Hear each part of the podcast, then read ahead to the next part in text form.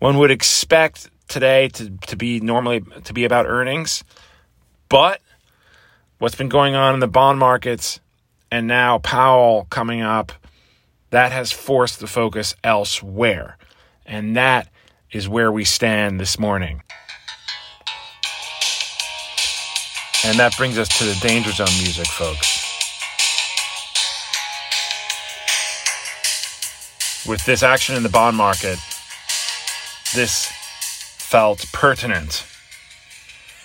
So the question here is, will Powell throw markets a bone in his speech today? And treasuries appear to be in free fall just about. And that makes sense because the Fed is the biggest single purchaser of these instruments. And the Fed has left this market.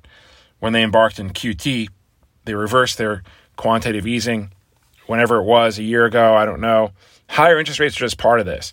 If they're doing QT, it means they're not buying as many bonds. In fact, they may even be selling more.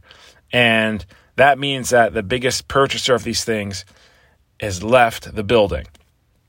Now, the prospect of lower rates could entice other buyers back into the market, but the magnitude at which remains an open question.